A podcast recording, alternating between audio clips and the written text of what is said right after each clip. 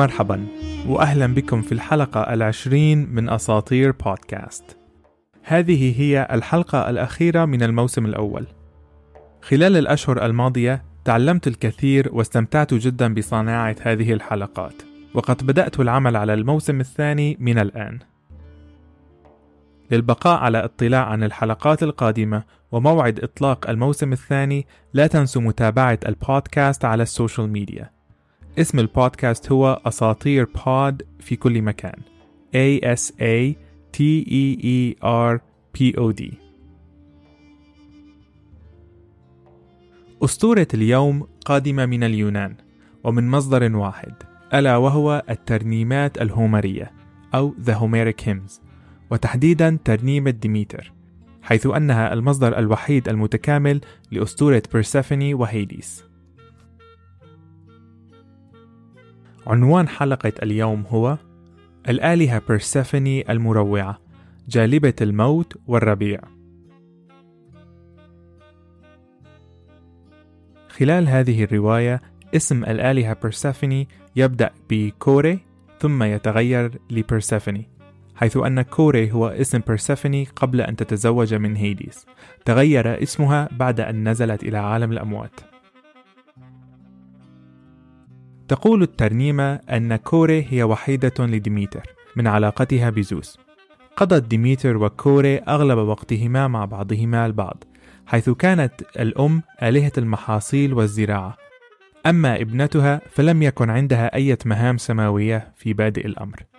في أحد الأيام كانت الفتاة جالسة في أحد الحقول مع حاشية من حواري الغابات النمس. وكانوا يجمعون الزهور والورود والأعشاب من كل شكل ولون.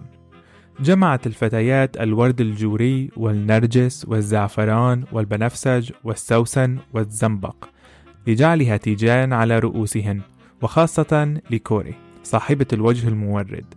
كانت شجرة النرجس بالذات خلابة المنظر تدهش كل من ينظر إليها سواء كانوا بشر أم آلهة.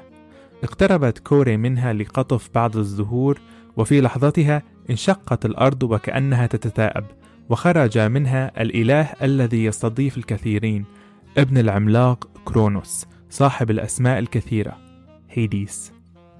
خرج من الأرض راكبا عربته التي تجرها أحصنته الأبدية. أمسك بكوري ووضعها في العربة. صرخت الفتاة بصوت مدوي. صرخت لأبيها ملك الآلهة في جبل أولمبوس ولكن لم يسمع صراخها أي أحد. إن كان فاني أو دائم إلا هيكتي اللطيفة آلهة السحر والشعوذة وهيليوس إله الشمس العملاق. في هذه الأثناء وبينما كانت ابنته تختطف كان زوس في معبده جالسا على عرشه يتقبل الأضاحي والدعوات من البشر. لكنه كان على علم ودراية بما يحدث بل أنه بارك هذه العلاقة حيث أن أخاه صاحب الأسماء الكثيرة كان قد طلب منه أن يعطيه ابنته لتصبح زوجة له. الترنيمة نادرا ما تذكر اسم هيديس، فكان القدماء يؤمنون أنه لو ذكر سيحضر، وسيجلب معه الموت، فلذلك لم يذكروا اسمه كثيرا ولم يلقوا عنه الأساطير كباقي الآلهة. ذهبت بيرسيفوني مع هيديس إلى عالمه، العالم السفلي وهي حزينة ومكسورة الخاطر. عزاؤها الوحيد هو أملها بأنها يوما ما ستعود إلى حضن أمها وستشعر بحرارة الشمس على جسدها وبرودة الماء على بشرتها. صدى صوت صراخها من قمم الجبال إلى أعماق البحار إلى أن وصل أمها ولكنه وصل متاخرا. تملك قلب ديميتر الألم حين سمعت صوت ابنتها. رمت رداءها من على كتفيها ودارت الأرض بحثا عن ابنتها لكن أحد لم يكن يعلم أين هي. لتسعة أيام جابت العالم بدون أي بصيص أمل. بحثت ليلا ونهارا بدون أمبروجة أو نكتار وفي يديها شعلتان. الأمبروجة هي طعام الآلهة والنكتار هو شرابها. في الليلة التاسعة جاءت هيكتي وأخبرتها الخبر غير المكتمل. حيث أنها سمعت ولم ترى. سمعت صراخ بيرسافني ولم ترى من اختطفها. ذهبت الملكتان إلى هيليوس حيث أنه من على عربته المشعة في وسط السماء بإمكانه رؤية كل شيء. سألته ديميتر: وحلفته بحق ألوهيتها وعرفها السماوي وطلبت منه أن يخبرها ما حدث لابنتها ومن اختطفها غصبا عن إرادتها. أجابها هيليوس بحزن وقدم كل ما يعلم وأخبرها كيف أن زوس هو الملام الوحيد حيث أنه قدمها لهيديس كزوجة وأخبرها كيف أن هيديس اختطفها على عربته إلى عالمه المظلم والحزين. ثم طلب منها أن لا تحزن فأن هيديس هو من أقوى الآلهة وأن بيرسيفوني ستكون بأمان معه. كلام هيليوس لم يعطي ديميتر أي راحة بل بالعكس. ملأ قلبها بغضب وحزن شديد واعتزلت العالم وبالأخص معشر الآلهة. تخفت على شكل سيدة عجوز لكي لا يتعرف عليها أحد وتنقلت بين المدن والضياع إلى أن وصلت إلى منزل حاكم إليوسس الذي يدعى كيلياس. وفي حزنها جلست بجانب البئر حيث نساء المنزل تأتي لتأخذ الماء. جلست مستظلة بظل شجرة زيتون. وكان شكلها شكل سيدة عجوز وقبيحة. اقتربت الفتيات الأربع كالاديكي كلايسديكي وديمو وكالثوي كالثوي كانت أكبرهم. اقتربوا منها وتساءلوا عن سبب وجودها في جانب منزل والدهم حيث أن سيدة بعمرها يجب أن تكون في المدينة. ابتسمت في وجوههم وأخبرتهم أنها قدمت من كريد على سفينة مخطوفة. حيث أن الخاطفين أجبروها على البقاء معهم لكنها هربت قبل أن يتم بيعها. رجت منهم أن يساعدوها في أن تجد عملا مناسبا لعمرها ومهاراتها التي تتضمن العناية بالأطفال والتنظيف والتعليم. ابتسمت أكبر الفتيات الجميلات وأخبرت ديميتر التي كانت على هيئة المرأة العجوز أن عندهم العمل المناسب لها. كمربية لأخوها الصغير حديث الولادة. وإذا لم ترد ذلك فسيأخذونها إلى منازل أقاربهم الكرماء حيث ستكون مرحبا بها. لكنهم طلبوا منها أن تقابل أمهم قبل أن تقرر. أخذوا السيدة العجوز إلى أمهم وأدخلوها منزلهم الواسع. ما إن دخلت غرفة الأم المرضعة إلا وملأتها نورا سماويا. فقامت الأم من مقعدها وطلبت منها الجلوس على المقعد المريح بجانبها. جلست ديميتر بصمت وملء عينيها وقلبها الحزن على فراق ابنتها. قدموا لها الشراب المعتق لكنها رفضت وطلبت شرابا بالنعناع عوضا عنه. لطافة الفتيات وحسنهن وضع ابتسامة على وجهها.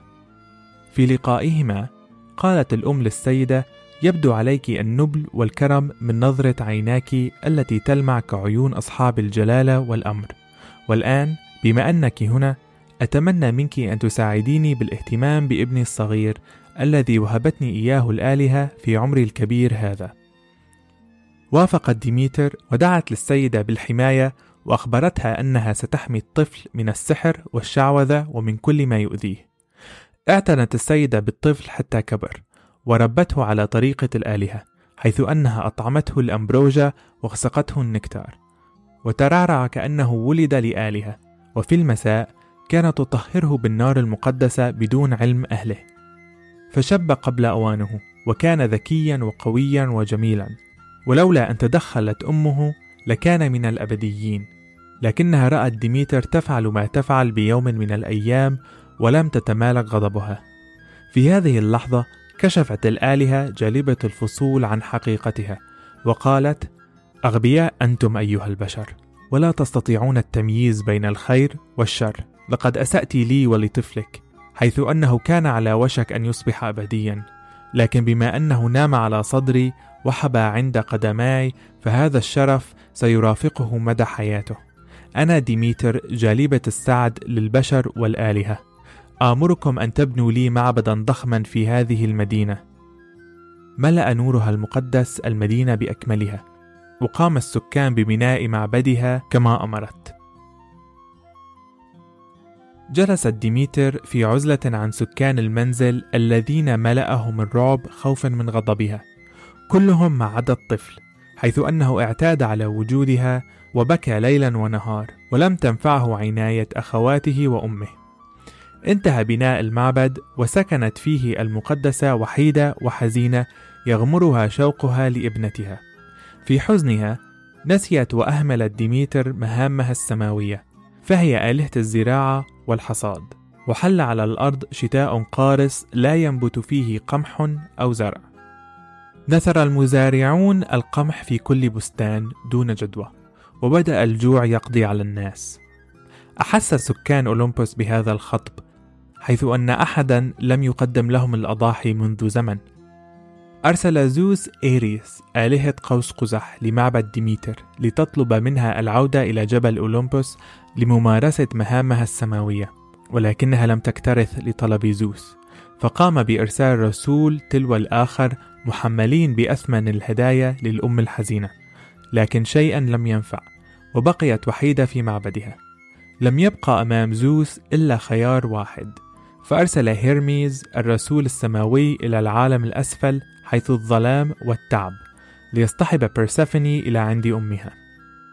أطاعه هيرميز وذهب لعند هيديس فرآه جالسا بجانب بيرسفني على عرشهما في عالمهما. كان الحزن واضح على وجه العروس حيث أن شوقها لأمها كان طاغيا. اقترب هيرميز وطلب من هيديس أن يعيد زوجته إلى أمها حيث أنه إن لم يفعل فستقضي ديميتر على البشر بإبقاء البذور مخبأة تحت الأرض وسيكتسب عداوة باقي الآلهة. ثم أخبرهم كيف تقضي ديميتر يومها في معبدها بعيدا عن الجميع. تفهم هيديس طلب زوس والتفت إلى زوجته طالبا منها أن تذهب إلى أمها وطلب منها أن تذكره بطيب قلب. وأن تكون عادلة حين تتحدث عن حياتها معه في عالم الأموات حيث أنها في هذا العالم هي ملكة كل من كان أو سيكون على قيد الحياة وعندها قوى لا يحلم بها أحد.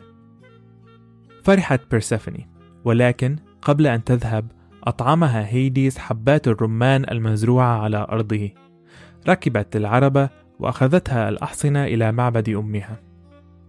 لم يقف أي شيء في وجهها حتى وصلت.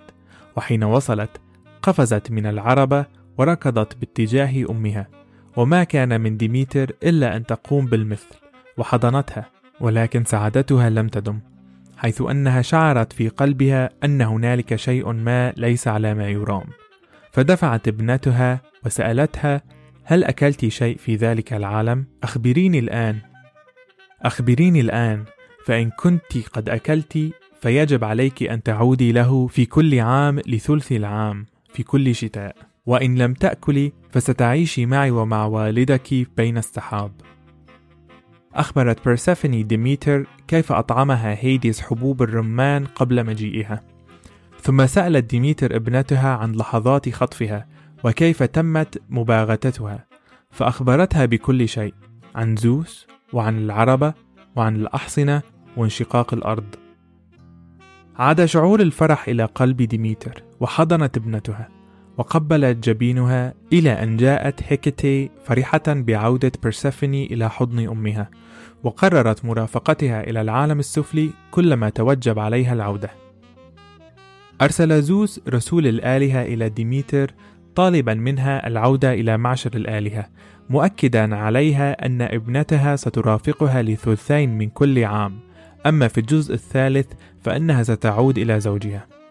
لم تعر الرسول أي اهتمام إنما ذهبت إلى خارج المعبد ونظرت إلى حال الأرض ثم أنبتت الزرع والثمر وأنقذت البشر بعد أن طلبت منها أمها ريع ولكن هذه المرة بالذات باركت ديميتر الأرض كما لم تباركها من قبل وأنبتت محاصيل كثيرة لم يشهد المزارعين مثلها قط. بعد أن انتهت ذهبت إلى ملوك الأرض التي كانت عليها وعلمتهم طرق عبادتها للحصول على المزيد من الثمر والكثير من الخير. أمرتهم ألا يخبروا أحد بتعاليمها حيث إن قاموا بذلك فستحل لعنتها عليهم وقبل أن تعود إلى مكانها من بين الآلهة أعطت كيليوس وعائلته البركات ثم تقلدت عرشها على أولمبوس. عند عودة بيرسيفوني إلى هيديس حزن ديميتر يجلب الشتاء إلى الأرض وعند عودتها إلى حضن أمها فرح ديميتر يجلب الربيع والخير.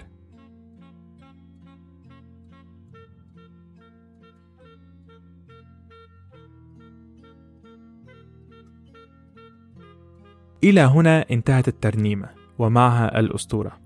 المقطع الأخير في الترنيمة عندما ذهبت ديميتر إلى الملك وعلمته طريقة عبادتها كانت أساسية للواقع الإغريقي في وقتها. فعبادة ديميتر وبيرسيفوني كانت منتشرة وكانت سرية للغاية كما طلبت ديميتر. فمعابدها مكتشفة ولكننا لا نعلم ماهية الطقوس الممارسة في تلك المعابد. علما أن عبادة بيرسفني وديميتر كانت منتشرة بشدة وكانت لهما العديد من المعابد وغالبا ما تتم عبادتهما مع بعضهما البعض. لهذه الأسطورة أهمية كبيرة للمجتمع الإغريقي والمجتمع المعاصر أيضا. في الماضي كانت المجتمعات الإغريقية تعامل النساء كممتلكات يحق للأب أو الزوج التحكم بها كما يشاء فلم يكن عندهم الحق للتصويت في الانتخابات ولا بامتلاك الممتلكات. فبإمكان الرجل فبإمكان الرجل أن يعد شخصا بابنته وبيعها مقابل شيء ما أو الموافقة بالنيابة عنها في أمور مصيرية عندما وافق زوس على إعطاء ابنته لهيديس قام بعكس واقع المجتمع في وقتها فما الغاية من هذه الأسطورة؟ تقول الدكتورة إلي ماكين روبرتس أن تغيير اسم الآلهة من كوري لبرسفني وتغيير موقعها من مجمع الآلهة وخروجها من تحت كنف أمها إلى عرش عالم الأموات وكونها أحد أكثر الآلهة عبادة وهيبة في تلك الحقبة يشكل مثال للكثير من الفتيات التي تم بيعهن وعطائهن بدون أي موافقة منهم.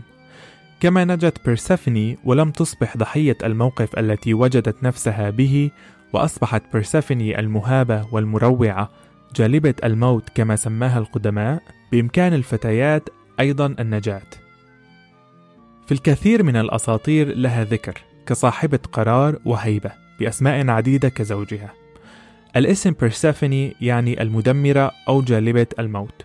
عرفت أيضا ببيرسفاتا أو بيرسفاسا وفي اللغة الإغريقية عرفت أيضا ببروسربين أو بروسربينا بعد أن انتقلت للعيش في العالم الأسفل. في الأوديسية ظهرت مع أوديسيوس وفي أسطورة أورفيوس الذي ذكرناه في الحلقة السابقة ظهرت وكان عليه إرضاؤها لإنقاذ زوجته.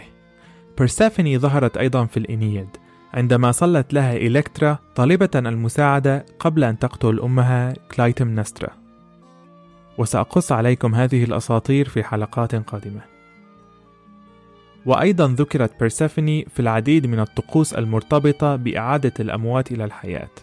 وأخيرا ذكرت في الأسطورة التي تعطينا أصل نبات النعناع. عندما لعنت الحورية منثي وحولتها إلى نبات النعناع ولكن ما أثر هذه الأسطورة وشخصية بيرسفني بالذات على الفن والثقافة العالمية؟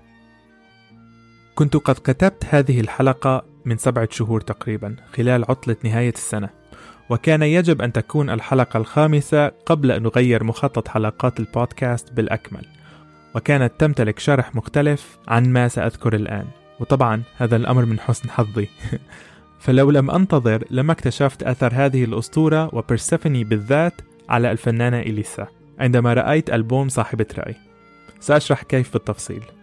أولا الغلاف الفني للألبوم. فيه نرى إليسا جالسة بقلب مرآة كأنها محبوسة وخلفها السماء مملوءة بالغيوم. للوهلة الأولى من الصعب ربط إليسا وبرسفني. ولكن عندما نلاحظ الرمان خارج المرآة التشبيه يبدأ بالوضوح. في هذه الصورة إليسا التي هي بيرسافيني هي خارج العالم السفلي مع أمها الآلهة ديميتر في السماء. وصلتها الوحيدة بعالم الأموات هو الرمان الذي وضع خارج إطار المرآة. حتى في الصورة لإليسا عيون مغمضة ووجهها ملتفت بعيدا عن الرمان. من الممكن أن تقولوا أن صورة غلاف الألبوم هي مجرد صدفة والرمان موجود لشكله الجمالي فقط وأنا أتفق معكم فهذا ليس دليلا كافي. ولكن عندي المزيد من الأدلة التي تثبت أن إليسا استخدمت هذه الأسطورة بطريقة ذكية لتخبرنا بقصة عن طريق الصور والأغاني. فحتى في الصور الترويجية للألبوم تظهر إليسا في السماء وعلى رأسها هالة ذهبية. وكأنها برسافني في زيارة أمها ديميتر في وسط السماء المباركة. سأشارك كل هذه الصور على الإنستغرام خلال هذا الأسبوع. لننتقل إلى كلمات الأغنية سمية الألبوم صاحبة رأي. فيها تتكلم إليسا عن شخصيتها بين الناس ورؤيتها لنفسها ففي البداية أخبرتنا عن ثقتها بنفسها وكيف أنها لا تنحاز لرأي الآخرين ولا تكذب دلالة على قوة الشخصية. كبرسفني في المقطع التالي تستخدم إليسا التصوير التشبيهي للترك وتركز على تغيير حالتها النفسية من فصل الربيع إلى فصل الخريف وهذا مشتق برأيي من رحلة بيرسفني من الأرض إلى عالم الأموات والعكس صحيح. في غياب بيرسفني ديميتر تجلب البرد وعند عودتها تعيد الربيع. طبعا أنا أذكر إليسا وليس الشعراء الذين قاموا بكتابة هذه الأغاني لأني أظن أن إليسا هي من اختار الأغاني. عندما قالت إليسا أن بعض الناس تراها قوية وبعض الناس تراها أحد ضعيف برأيي هذا المقطع هو عن رؤية الإنسان المعاصر لبرسفني فإما أن تراها كبرسفني المخطوفة المجبورة على التألم أو تراها كبرسفني القوية المهابة جليبة الموت. عندما قالت أنها في المواقف الصعبة تتحدى اليأس بالأمل ما الأصعب من أن تختطف على يدي آلهة الموت وأن تنجو بعدها؟ وعندما قالت أن الناس تشهد لها بعملها من الممكن أن يفسر هذا المقطع عن رؤية الإغريق القديم لبرسفني بعد أن بدأوا بعبادتها كآلهة الموت ونسوا كوري الألبوم بشكل عام له سمة نسوية تشجع المستمع على الثقة بالنفس والمواجهة والحب. في أغنيتها عظيمة تغني إليسا وكأنها تخبر نفسها عن أخطاء الماضي. وفي النهاية تقول أنها اكتشفت أنها وحيدة. وفي وفي تتقبل إليسا أن الإنسان له أخطاء والتغاضي عنها ليس حل إنما يجب مواجهتها وتقبلها. أعلم أني أحلل هذه الأغاني بطريقة شبه أكاديمية لكني أحاول أن أثبت نقطة محددة. ابقوا معي. في مباح عليك بإمكانك أن تسمع صوت بيرسافوني قادم من خلال إليسا وهي تخاطب هيديس في اللحظات الأولى لتواجدها بالعالم السفلي. فتذكروا لا يوجد أي شيء مدون عن لحظات بيرسافوني الأولى بعد الاختطاف. ولا عن تأقلمها ولا عن تنصيبها ملكة ولا حتى عن توليها مهامها السماوية الجديدة. فبإمكاننا أن نحلل هذا الجزء من الأسطورة على حسب ما نراه مناسبا في سياق رواية القصة. وأظن أن هذا التحليل منطقي للحظات الأولى بعد الخطف. في الأغاني الباقية مثل أنا شبه نسيتك وهعتبرك مت إليسا تتكلم عن مواساة النفس في محاولة تخطي تجربة سيئة وفي الحالتين تظهر إليسا كامرأة منتصرة على الموقف التي وجدت فيه إن كان عن طريق إدراكها أن الموضوع موضوع وقت كما في الأغنية الأولى أو عن طريق الانقطاع التام عن مصدر الألم كما في الأغنية الثانية. باقي أغاني الألبوم تتكلم عن السعادة والحب ومن الممكن أن يربط هذا ببرسافوني أيضا. بعض الباحثين الكلاسيكيين يرفضون إضافة طابع رومانسي على علاقة بدأت بالخطف ولكن عدم توفر دليل حقيقي على سوء معاملة هيديس لبرسافوني خارج الخطف طبعا. ترك مجال لبعض الفنانين بإضافة تفاصيل حب للعلاقة. مثل الفنانة النيوزيلندية ريتشل سميث فهي قامت بإنتاج comic عن علاقة رومانسية بين هيديس وبرسيفوني يدعى Lore Olympus لم يسمح لي الوقت أن أتابعه بعد لكن قرأت أنه ممتاز. بحثت كثيرا عن مقابلات لإليسا تناقش عملياتها الإبداعية في اختيار وغناء أغانيها لكني لم أجد إلا مقابلات تتدخل في حياتها الشخصية وتتناسى إنسانيتها وموهبتها. وكأن علاقتها مع الفنانين الآخرين وملابسها أهم من عملها. بعض المتلقين للفن يكونون صعب الإرضاء فغالبا ما يريدونك أن تكون مشابها لهم بالاعتقادات والأعراف. وأي اختلاف سيكون عذرا للتدخل في حياتك وتجريدك من المشاعر. كون إليتسا مشهورة هي تعرضت للكثير من التنمر والتدخل في شؤونها الخاصة. ولكنها نجت من تلك المواقف ولم تصبح ضحية كما حصل مع بيرسيفوني أنا أستخدم إليسا هنا كمثال عن استخدام الأسطورة كمصدر إلهام لا للمقارنة مع بيرسيفوني كشخص فأنا لا أعرفها شخصيا. النساء القويات كثر وكما كانت بيرسيفوني مثالا للنساء الإغريقيات قبل آلاف السنين بإمكاننا أن نراها اليوم متجسدة في الكثير من النساء الناجحات والمحاربات من حولنا. فأنا أرى بيرسيفوني في الجزائرية جميلة بوحيدر والسودانية أحلام خضر والكويتية العنود الشارخ والباكستانية ملالا يوسفزي والأمثلة كثيرة لكن ماذا عن هيديز؟ بعيدا عن موضوع الخطف اختار بعض الفنانين كما قلت أن يعطي هذه العلاقة طابع رومانسي والمغني البلجيكي ذو الأصول المصرية تمينو اختار أن ينظر إلى الأسطورة من منظور مختلف في أغنيته بيرسيفوني يتحدث تمينو وكأنه هيديس موجها كلامه نحو بيرسيفوني مبررا خطفها. في أول الأغنية يقول أنه جاء ليشطر قلبها لقسمين ثم يشير إلى الزهور التي قطفتها للتو ويقول لها أن هذه الزهور مصيرها الموت. في إشارة على مهامها الإلهية الجديدة. يقول تمينو أنه عندما رأى بيرسيفوني تستحم للمرة الأولى حذرها بصوت خافت وقال لها على لسان هيديس أن تحذر من تيارات نهره في الإشارة إلى نهر ستيكس في العالم الأسفل. ثم يتابع قائلا أنه تأكد من أنها ستعود إليه دائما متحدثا عن حبات الرمان. في تتمة الأغنية يتابع تمينو الغناء بصوت هيديس ومن خلال الكلمات يعترف أنه إنسان غير سوي لأن حبه لبرسيفوني أناني فهو يحبها لأنها تملأه بالضوء. ولأنه فقط يشعر بالسعادة عندما يكون بين ذراعيها. ويختم الأغنية قائلا أنا خريفك أو I am your fall وهذا الشطر يحمل دلالتان.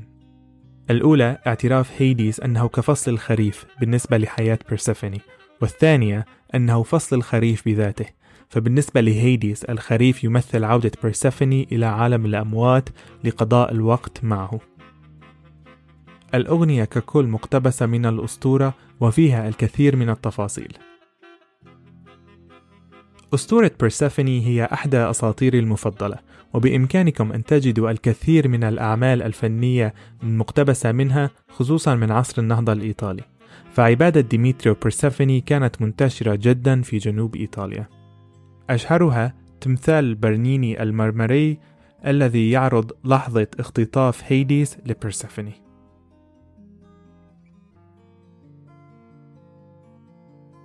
أتمنى أن تكون حلقة اليوم قد نالت إعجابكم. لا تنسوا مشاركتها مع أصدقائكم المهتمين بالأساطير وتقييمها على المنصة التي تستخدمون. ولا تنسوا متابعة البودكاست على ال social media. أساطير بود A S A T E E R P O D في كل مكان.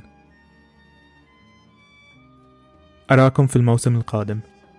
كان معكم عادل في أساطير بودكاست